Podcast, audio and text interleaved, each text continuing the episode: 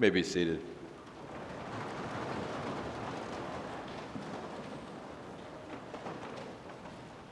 Grace, mercy, and peace be yours from God our Father and our Lord and Savior, Jesus Christ. Amen. Our text this morning is the epistle lesson appointed for this morning from Ephesians 6 10 to 20, which was read earlier.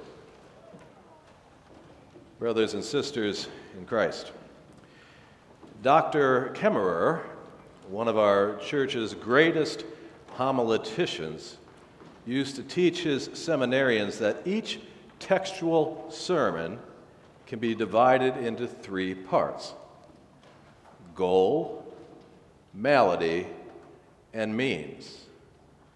What is the goal that the text would have us reach? What is the malady or obstacle which might hinder us from reaching that goal? And finally, what is the means God provides for us to overcome that obstacle and thus reach the goal. Pretty simple, yet not every text lends itself so nicely to this approach. But our text this morning does. The goal, malady, and means approach practically jumps out at us.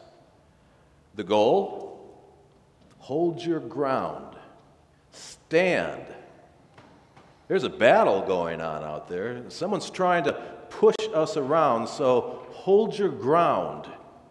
Stand. The malady? The devil and all his evil ways. He's the bully who's trying to push us around, and he's a pretty strong bully. He's made it difficult for some Christians to remain firm in their faith. The devil can be a scary power to deal with. I don't know about you, but devil movies scare me more than the run of the mill violence movie. Unfortunately, violence has become so predictable in our culture. But the devil and his evil border on depraved absurdity. He is unpredictably and abnormally nasty. That old evil foe cannot be taken lightly, but he can be taken. And he has been taken by our Lord Jesus Christ.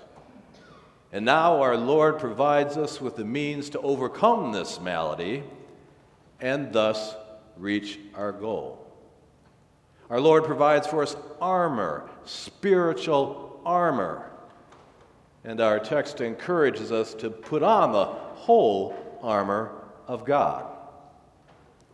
Now, some of you know that my favorite sport is football, and nothing reminds me more of the need for armor in battle than a football equipment room. I mean, there's offensive armor like shoulder pads, there's defensive armor like helmets, and these are necessary for battle. Now, back in the day when I played football, there was this meat drill, uh, which was designed to teach us to hold our ground.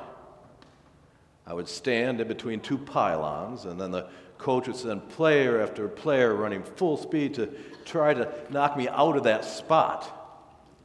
I can't imagine doing that without the armor of football equipment.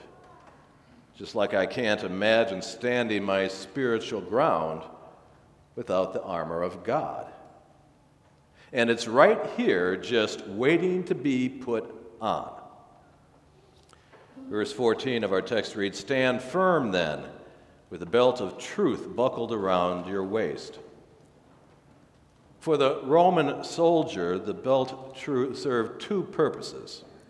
First, it would hold the various pieces of clothing and the various pieces of armor together in one place. And secondly, it allowed freedom of movement. Our spiritual belt is truth. And not just any truth, but God's truth. The truth is, we are helpless sinners. The truth is, Jesus is our gracious Savior. And that truth is our only hope. as we turn it all over to the Lord, we can keep it all together when the devil tries to accuse us with our sins. We can stand firm by claiming Jesus as our Savior. Martin Luther used to say that when the devil tries to accuse you, just remember your baptism. Can't take that away from you. And there you were sealed a child of God, and that's the truth. Now wear that truth as a belt around your waist, and you will have the freedom to move around as a redeemed child of God. Then Paul says, with the breastplate of righteousness in place. Now, the breastplate covers the heart, the center and source of life. And we are covered. Our hearts are covered by Christ's righteousness. We certainly wouldn't want to cover our hearts with our own good deeds. They are at best filthy rags. The devil knows that. And the devil attacks that. But as we wear the breastplate of Christ's righteousness, the devil's advance is turned away. Much like in those old vampire movies, uh, Dracula retreats at the sight of a cross. No part of the body should be left unprotected in battle, not even the feet. So Paul writes, and with your feet fitted with the readiness that comes from the gospel of peace. This good news of peace and feet are connected elsewhere in Scripture. Remember when the prophet Isaiah wrote, How beautiful are the feet of those who bring the good news. Those who preach and teach are fitted with the same peace that they bring to us. And our eagerness for that peace to protect our feet is reflected on how we treat those who bring it. Lose the messenger, you might miss the peace. And it's such a wonderful peace. It's a peace which surpasses all human understanding. With the gospel of peace, on our feet, we can have good footing even in the immoral mud of moral relativism. Verse 16, Paul writes, In addition to all this, take up the shield of faith with which you can extinguish all the flaming arrows of the evil one. The Roman soldier was equipped with two types of shields a smaller one for close hand to hand combat and a larger oblong one which covered the whole body from such things as arrows. Faith protects our entire being from the attacks of the devil. Faith in Jesus Christ makes us almost invincible. I mean, even the crises in our lives, like death and divorce, disease and discouragement, can be sustained as we seek shelter behind the shield of faith. Paul says, Take salvation as your helmet. An uncovered head is the most visible and vulnerable part of the body in battle, and the devil wants our heads. But salvation protects our heads as a helmet. Sin and death are the mortal head wounds the devil inflicts, yet salvation protects us from these.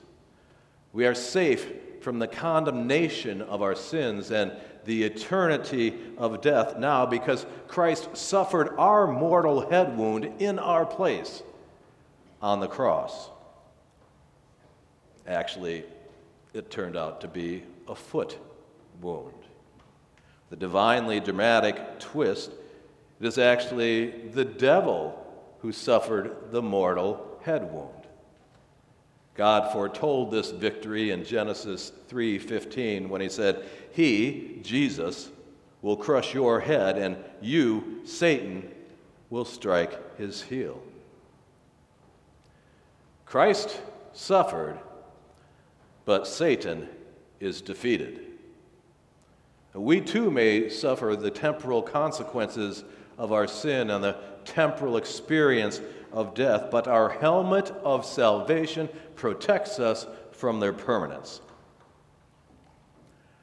Let's get offensive. Let's take the sword of the Spirit, which is the Word of God. Let's fight.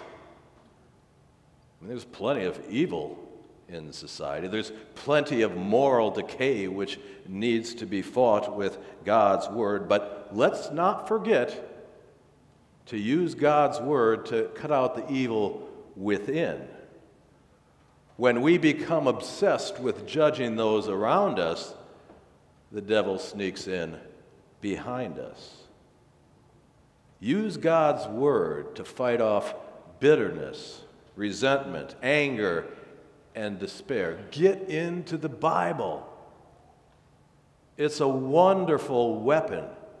And when you have it, you actually have Christ, who is the Word made flesh, fighting for you.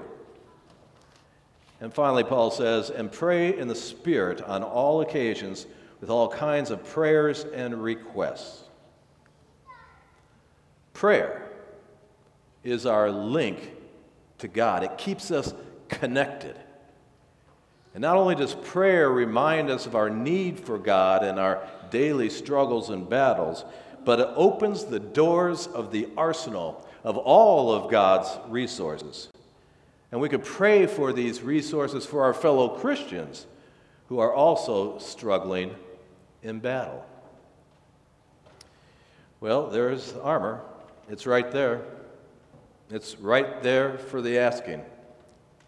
In our spiritual struggles, we can either wallow in self pity, saying, Poor me, or we can put on the whole armor of God. Ask, and it will be given unto you, and you will be able to stand your ground until the day of Jesus Christ. Amen.